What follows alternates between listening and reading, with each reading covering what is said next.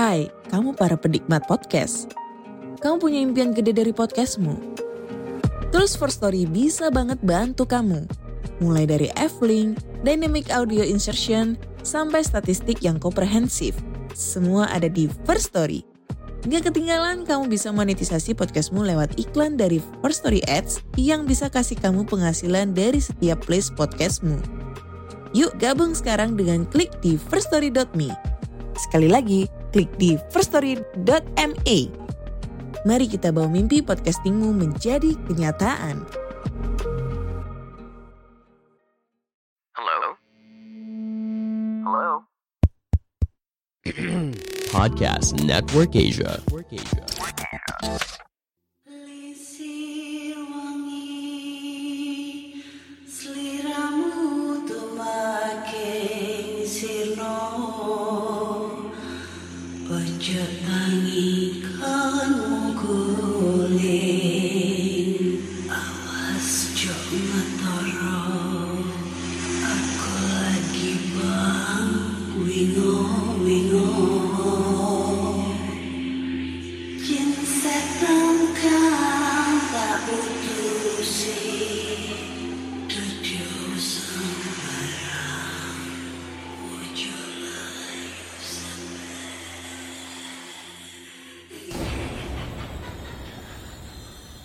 Hai Rek, yuk apa kabar Ketemu lagi dengan aku si Ana di podcast kisah horor. Kita bertemu di episode 174 dan di episode kali ini aku akan membacakan cerita horor ataupun email berhantu yang sudah dikirimkan teman-teman melalui podcast kisah horor at gmail.com atau DM Instagram podcast kisah horor serta Google Form yang lainnya tersedia di bio Instagram podcast kisah horor. Banyak banget yang nge-DM atau nge-email karena kenapa sekarang nggak ada ketawa-ketawa kuntilaniknya lagi gitu ya. Nggak ada ketawa-ketawa kuntilanaknya lagi. Ya gimana ya guys ya. Batuk cuy. Gak enak banget. Cuaca di Surabaya ini lagi ekstrim banget sehingga ngebuat batuk, flu dan lain-lain. Yang akhirnya mau ketawa itu juga gak kuat gitu loh. Nah kalau kalian nih yang pada nanyain ke Ana batuknya mana ya? Ini sekarang gue lagi sakit batuk. Ya doakan aja nanti setiap ada setiap cerita ada batuk, sesi-sesi batuknya. Tapi di satu sisi lain ada yang tetap gak suka kalau gue batuk-batuk di setiap cerita. Ya gue sebenarnya juga nggak suka kalau batuk-batuk terus gitu ya. Tapi ya mau gimana gitu. Eh, nggak ketahan gitu ya. Lagi sakit juga gak, gak tertahan pengen batuk. Ada yang email juga tolong kalau misalnya lagi bacain cerita batuk-batuknya diedit gitu supaya diilangin. Keganggu banget buat kita yang ngedengerin. Gue dari episode 1 sampai 100 jujur gue nggak bisa ngedit. Gue belum punya editor.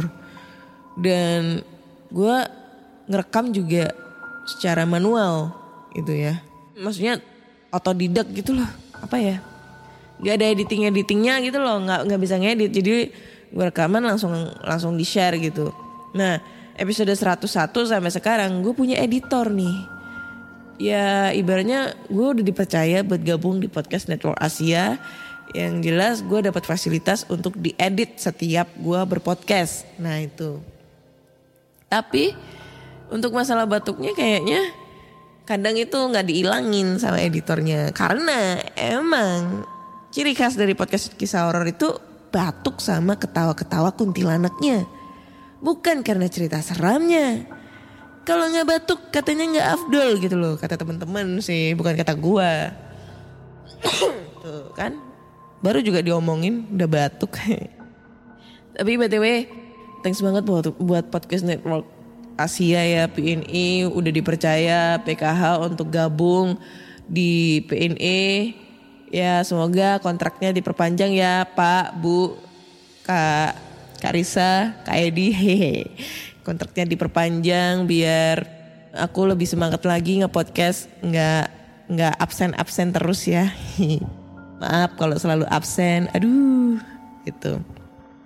Ini gue take sebelum lebaran tanggal 27 jadi kemungkinan ini ini cerita bakal tayang setelah lebaran kemungkinan hari Kamis ya karena tanggal 2 itu udah malam takbir nggak mungkin dong kita malam takbir ngedengerin cerita horor gitu setannya masih di kerangkeng gitu ya. Kemungkinan tanggal 5 nih bakal tayang, bakal up. Jadi, au.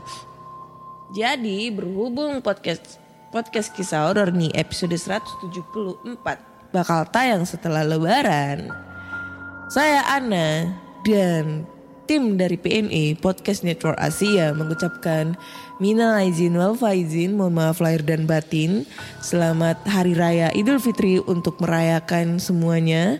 Semoga di hari yang fitri ini kita semua dihapuskan dosa-dosanya, diberikan selalu keberkahan oleh Allah Subhanahu wa taala dan eh, kembali dari nol ya kakak. Iya. Jadi gue minta maaf banget kalau selama ngepodcast ini ya udah dua tahun juga eh, podcast kisah horor ini mengudara Eh, banyak-banyak salah apalagi banyak banget yang kemarin-kemarin gue kata-katain ceritanya halu lah atau apalah segala macam kayak gitu gue minta maaf yang sebesar-besarnya semoga kita semua dapat saling memaafkan dan dosa-dosa kita dapat diampuni oleh Allah Subhanahu wa taala. Amin amin ya rabbal alamin. Karisa nggak ada THR ya ini ya. Kali aja dari podcast Network Asia dapat THR kita ya kan ya ya ya ya ya ikan ya ike. Oke. Langsung aja kita baca cerita horor dan cerita pertama ini datang dari email. Langsung aja kita bacakan. Assalamualaikum warahmatullahi wabarakatuh. Halo semua. Perkenalkan nama aku Boy. Langsung aja ya kak. Waktu itu saya masih kuliah di salah satu universitas di Depok, Jabodetabek. Yang memiliki komplek kampus yang paling luas se-Depok. Nih, pasti tahu ya. Apaan tuh? Barusan bunyi-bunyi tuh. Hei. Pasti tahu nih teman-teman yang yang ada di Depok. Kampus yang paling luas se-Depok. Tuh kampus apa itu ya. Seperti mahasiswa kurang kerjaan pada umumnya, saya mengakhiri kegiatan nongkrong di kampus sudah sekitar jam 2 atau 3 pagi. Dan hari itu, sebagaimana kebiasaan saya, saya lupa bawa motor. Jadi saya harus jalan kaki lumayan jauh untuk sampai ke kosan saya. Untuk sampai ke kosan saya, saya harus melalui jalan raya kampus. Melewati fakultas sastra, fisip, dan psikologi kemudian terus ke hukum dan melalui balai rung, kemudian menembus kebun pisang, baru deh sampai ke pinggiran perkampungan tempat saya kos. Sebenarnya ada alternatif jalan lain sebelum balai rung. Saya bisa berbelok menyeberangi rel kereta terus ke arah jalan raya yang terkenal di Depok. Tapi jaraknya tambah jauh hampir dua kali lipat. Sepanjang perjalanan sebenarnya perasaan udah mulai gak enak. Gak tahu kenapa, tapi waktu itu saya cuekin aja. Sampai pertigaan Balai Rung, perasaan saya sempat berkecamuk. Pilih jalan ramai atau jalan uji nyali. Cuma berhubung lagi males jalan jauh, akhirnya nekat memutuskan tetap menempuh kebun pisang. Pas di pinggir jalan kampus, tepian kebun pisang, perasaan saya makin gak enak. Tapi lagi-lagi, udah kepalang tanggung. Untuk balik lagi ke arah pertigaan tadi juga udah lumayan jauh. Dalam hati saya berpikir, duh bodoh deh. Gue udah capek banget hari ini.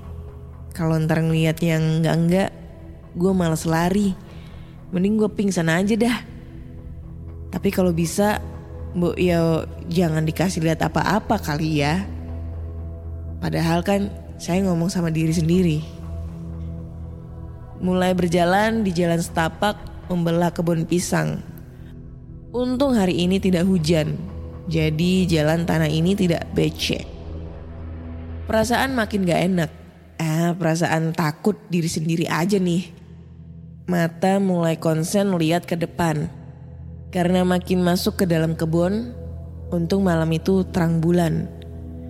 Jantung makin dak dikduk gak jelas. Eh, itu apaan tuh di depan? Ah, Fata Morgana aja nih. Paling itu pohon pisang.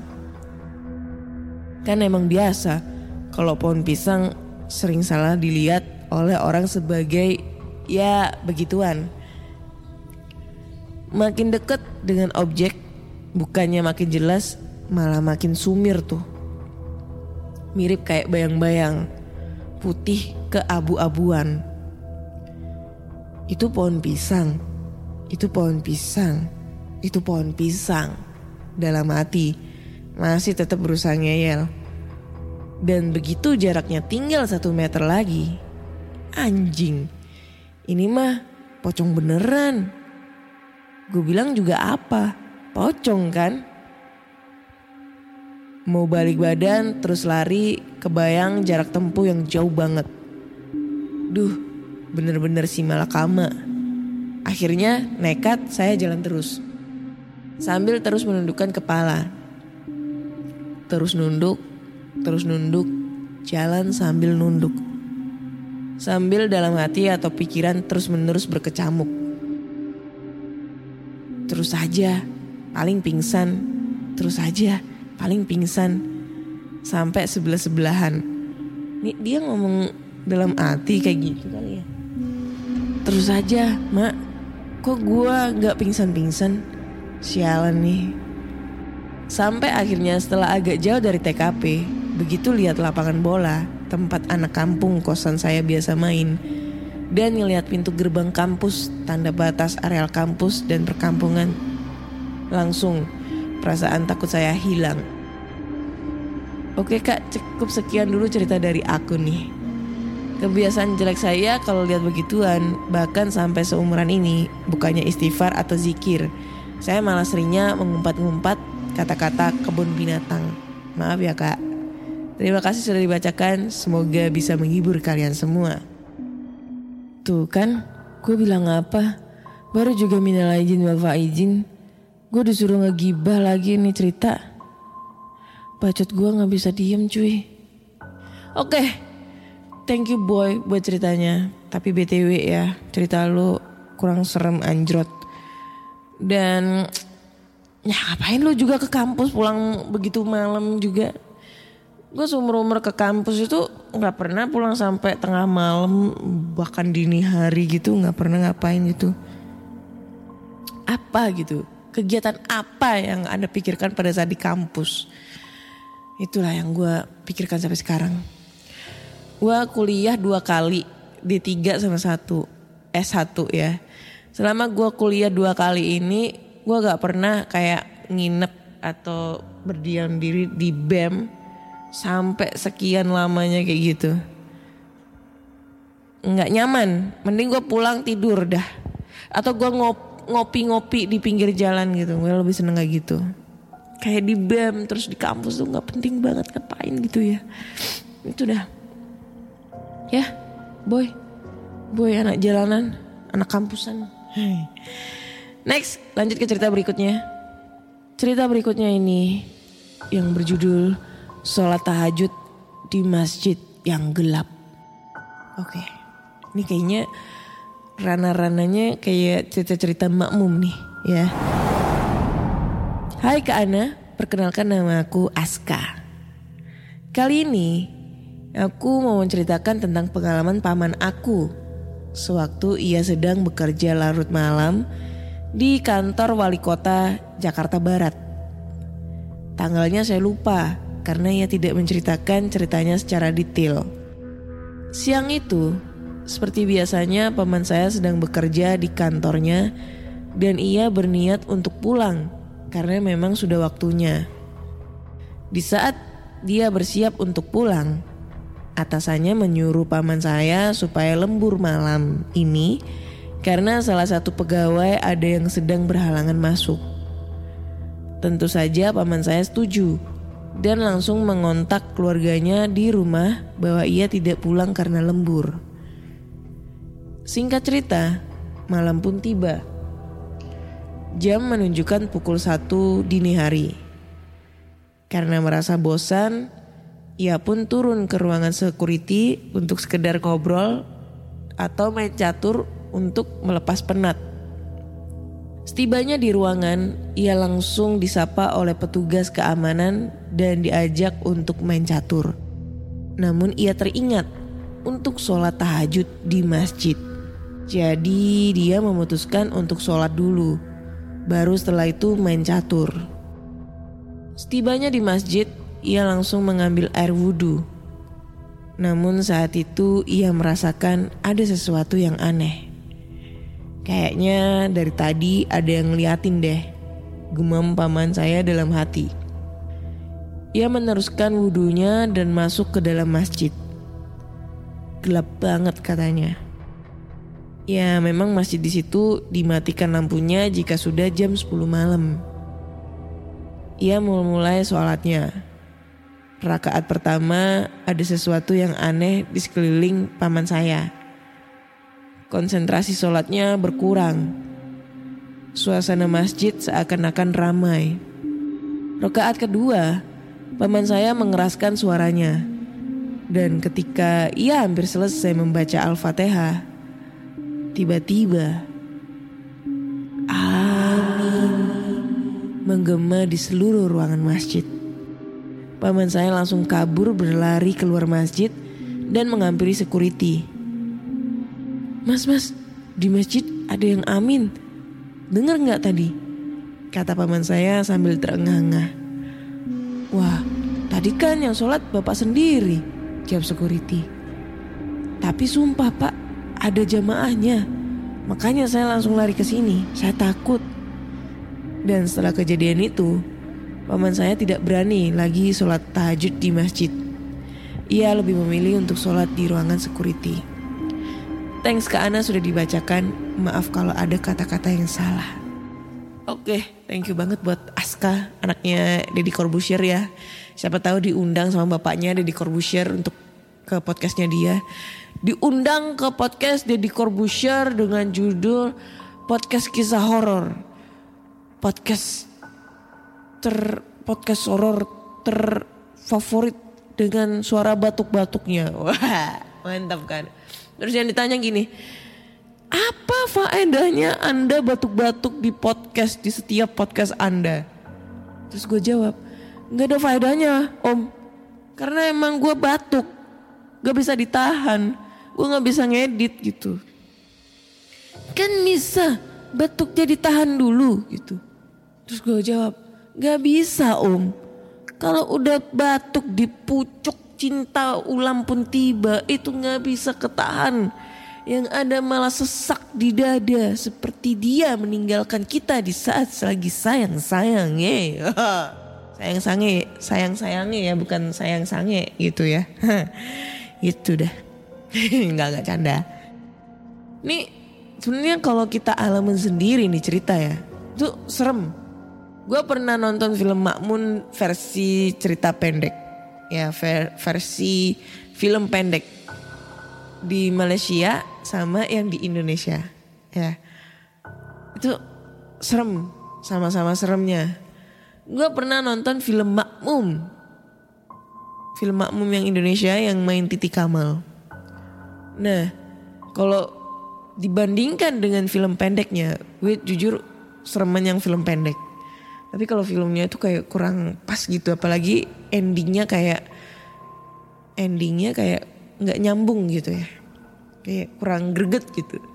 Tapi kalau seandainya ini terjadi dengan gue sendiri ya pada saat gue lagi sholat malam, gue pernah bukan bukan bukan terjadi kayak gini ada yang ngikutin enggak tapi setiap gue pernah eh setiap gue pernah setiap uh, gue mau sholat malam di rumah notabene kamar gue di area kamar gue di rumah gue tuh pernah diganggu hantu-hantu gitu ya kalau gue sholat itu di ruangan tengah gitu bukan di kamar di ruangan tengah itu pas baca al-fatihah kalau nggak gitu pas ngomong pas sujud atau pas ruku yang biasa bilang Allah Akbar. Allah Akbar. Gue kebayang sama yang di cerita makmum gitu ya.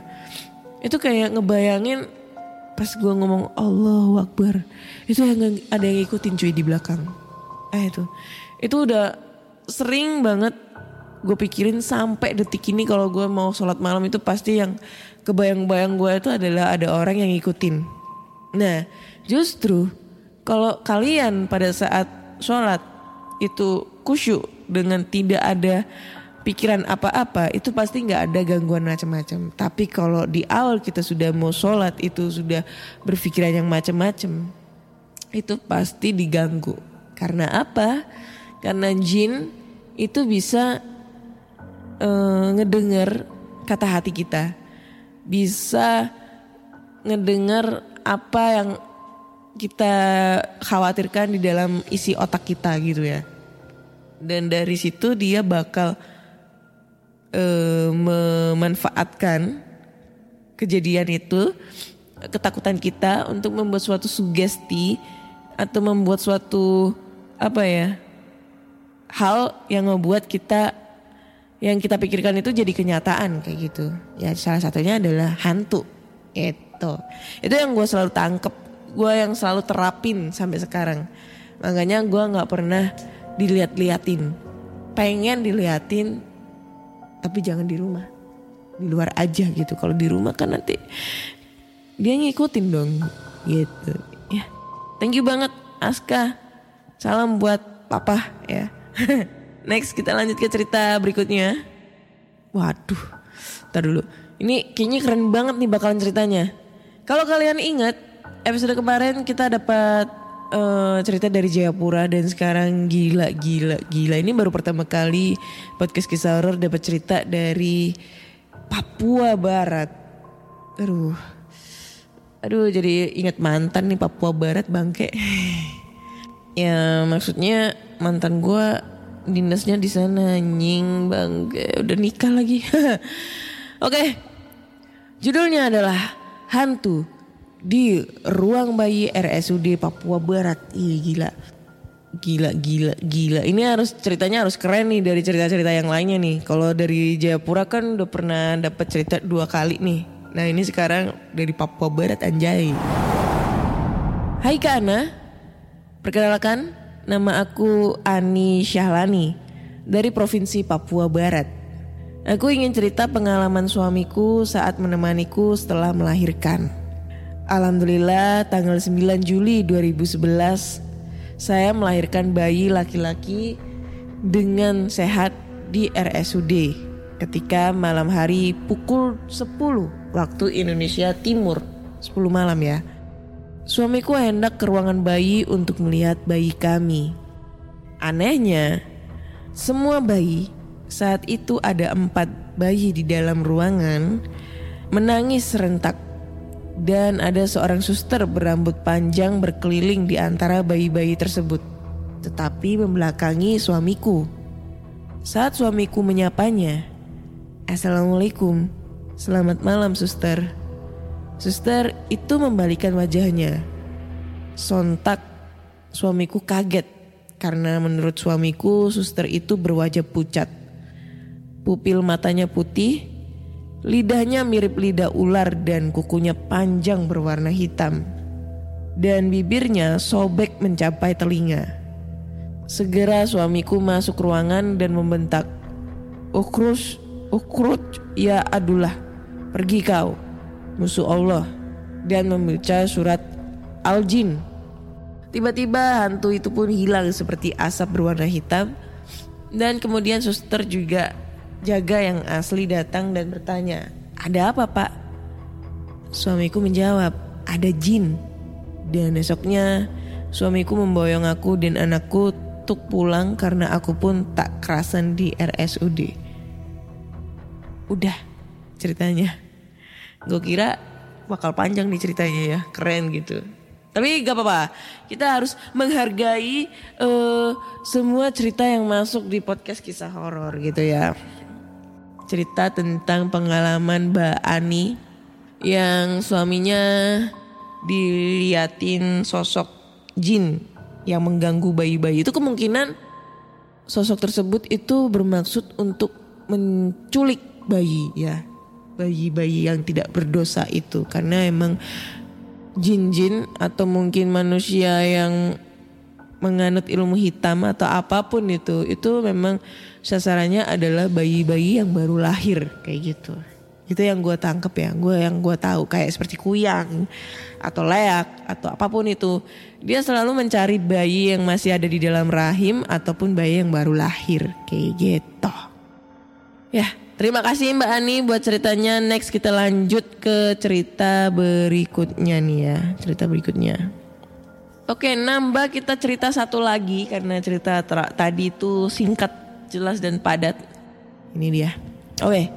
Cerita berikutnya judulnya adalah Rumah Kontrak Tempat Rapat Hantu. Wah, rapat paripurna ini para hantu-hantu ini ya. Rapat legislatif. Hai, namaku Agus DB. Asalku dari Bali, Pulau Dewata. Wah, halo Bali. Aduh, baru kali ini podcast kisah horor selama 174 episode kita dapat cerita dari Bali. Ini yang gue tunggu-tunggu itu. Karena gue ke- kemarin sempat mikir, kok, kok aku nggak pernah dapat cerita dari Bali ya? Paling banyak di Jawa, Sumatera, Kalimantan gitu. Jarang banget dari Bali, cuy. Akhirnya Bali, I love you, ya harus kirim cerita yang banyak nih dari Bali ya Bali Bali Bali Bali Bali Bali yes. Ya itulah. Langsung ke cerita ya. Tuh cerita pertama dari Bali nih harus di eh, ini harus di ya harus diabadikan. Ini cerita dialamin sama kakak kandungku di Mataram NTB wah Mataram lagi. Tempat mantan saya lahir. Saat kecil kakakku sering banget ngalamin yang namanya hal goib Salah satunya banyak terjadi di rumah kontrakan itu. Pas ditanyain sama balianya, maksudnya dukun, katanya sih rumah kontrakan itu sering dijadikan tempat rapat para hantu-hantu. Nah, kakakku waktu kecil kan ke kamar mandi tuh. Pas buka kamar mandi di rumah kontrakan itu, dilihatnya wanita tua berlidah panjang menyentuh lantai. Berambut panjang, berwarna putih, dan lain-lain. Langsung tanpa basa-basi kakakku teriak-teriak sambil banting pintu. Waktu itu aku masih kecil, jadi nggak tahu kenapa kakakku waktu itu teriak-teriak. Mungkin itu wewe gombel. Sudah 15 tahun pindah dari rumah itu. Dan dikontrakan kembali. Nah yang ngontrak juga sering digangguin malam-malam sampai gak bisa tidur. Sampai berkali-kali dikontrakin gak ada yang mau. Setelah itu rumah itu ditempatin oleh sepupuku. Mimpi-mimpi aneh sering terjadi. Kata sepupuku sih, katanya dia setiap malam mimpi ada yang ngumpul-ngumpul di sumur dekat kamar mandi, bayangan item-item jalan dan lain sebagainya. Dan pada akhirnya rumah itu dicaruin. Istilahnya melakukan pembersihan. Sekarang rumah kontrakan itu auranya sejuk. Bebas dari hal-hal gaib. Rumput yang empuk pun menjadi salah satu keindahan di sana dan banyak pohon. Aku pun sering main-main ke sana. Gitu. Udah dulu ya Kak. Cerita berakhir sampai di sini. Mohon maaf bila ada salah-salah kata. Bali, Bali, Bali, Bali, Bali, yes, Bali, Bali, Bali, yes. Ya itu ceritanya singkat juga ternyata. Bali, yes, yes. Bali. Apaan tadi? Itu. Gue gak bisa ngomong nih. Gue bisa gak bisa komentar apa-apa. Gue mau komentar apa ini tentang... Gue... Eh salah. Saya mau komentar apa ini? Gak tahu ini saya ini mau komentar ceritanya Nggak, nggak bisa, nggak bisa ini komentarnya. Aduh, nggak paham ini alur ceritanya bagaimana nih? Beli, beli. Ah itulah pokoknya.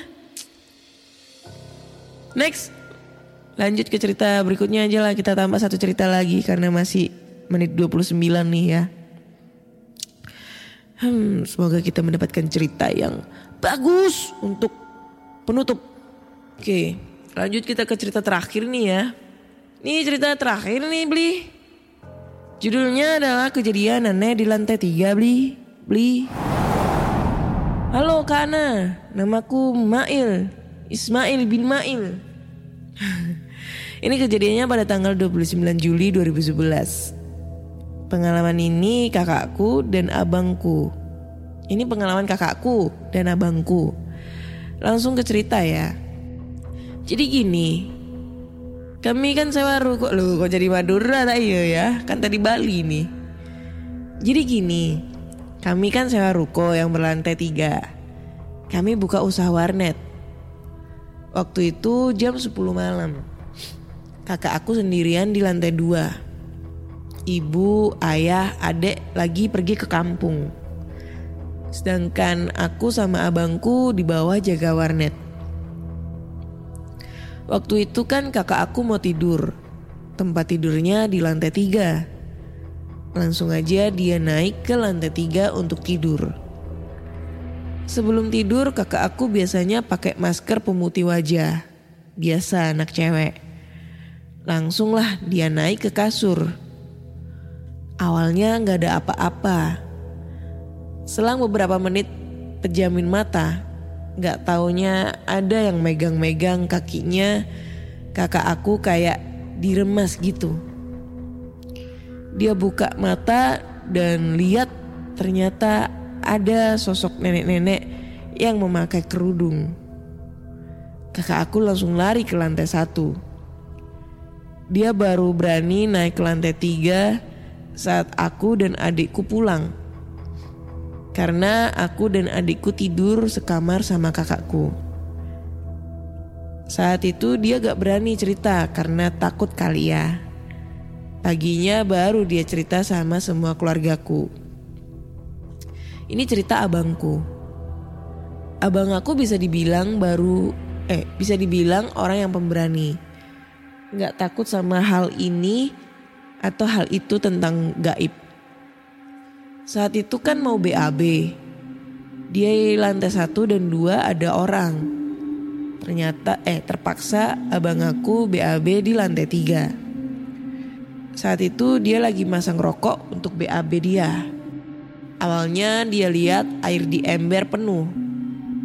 Selang beberapa menit dia BAB, dia mau ambil air untuk cebokan. Eh, saat ditengok air yang di dalam ember penuh tadi habis, gak ada isinya. Langsung aja dia terkejut dan ngomong, janganlah ambil air awak, ini awak mau cebok. Kalau gak ada air kayak mana awak mau cebok? Kalau kau perlu air, ambil aja air di lantai satu atau dua, jangan di sini. Saat abangku kedip matanya satu kali, eh airnya ada lagi, penuh dan dia lanjutin ceboknya. Dan besoknya dia cerita ke semua penghuni rumah aku. Nah saat itu kami panggil teman ayah aku yang seorang kiai. Dia semburin lah air di lantai tiga tuh dan kiai itu bilang nggak apa-apa dia hanya ingin berkenalan aja. Dia bukan hantu yang jahat. Ntar dia pergi sendiri. Sedangkan aku sendiri nggak pernah digangguin. Untunglah nggak digangguin. Segini dulu ya kak ceritaku. Kalau ada kesalahan kata dan kata yang tidak dimengerti, aku minta maaf. Oke. Aduh, gue mau komentar apa lagi nih anjay. Ini kenapa ya Bli? Semua ceritanya kok singkat-singkat semua Bli? Singkat, jelas dan padat Bli. Tidak ada yang di gimana gimanain gitu beli biar bisa dikomentar komentarin gitu beli ya itu aja sih beli ceritanya beli kayaknya cukup sekian dulu beli cerita dari podcast kisah horor beli saya bingung beli mau komentar tapi ceritanya singkat-singkat semua beli ya beli ya kayaknya cukup sekian dulu lah ceritanya Gue bingung mau komentar apaan. Soalnya singkat-singkat semua ceritanya ya. Jadi cukup sekian dulu cerita dari podcast kisah horor di episode 174 ini. Nantikan cerita-cerita horor yang terbaru di episode-episode berikutnya. Jangan lupa dengerin podcast kisah horor di Spotify, Google Podcast, Apple Podcast, serta di Noise. Karena podcast kisah horor sekarang udah bisa didengerin di Noise. Jangan lupa kasih rating 5 untuk podcast kisah horor di Spotify. Dan tinggalin komentar kalian di setiap episodenya di Noise. Dan sebelum itu juga gue mau mengucapkan sekali lagi selamat Hari Raya Idul Fitri 1433 Hijriah. Mohon maaf lahir dan batin. Semoga di hari yang fitri ini kita semua dihapuskan dosa-dosanya oleh Allah Subhanahu wa taala kembali ke eh, kembali ke nol dan semoga kita semua diberikan kesehatan dan perlindungan oleh Allah Subhanahu wa taala. Amin amin ya rabbal alamin. Akhirnya saya Ana dan podcast Network Asia undur diri. Sampai jumpa dan bye-bye.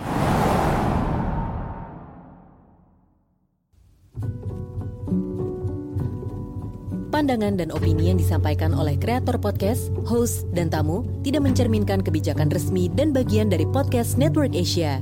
Setiap konten yang disampaikan mereka di dalam podcast adalah opini mereka sendiri dan tidak bermaksud untuk merugikan agama, grup etnik, perkumpulan, organisasi, perusahaan, perorangan, atau siapa pun dan apa pun.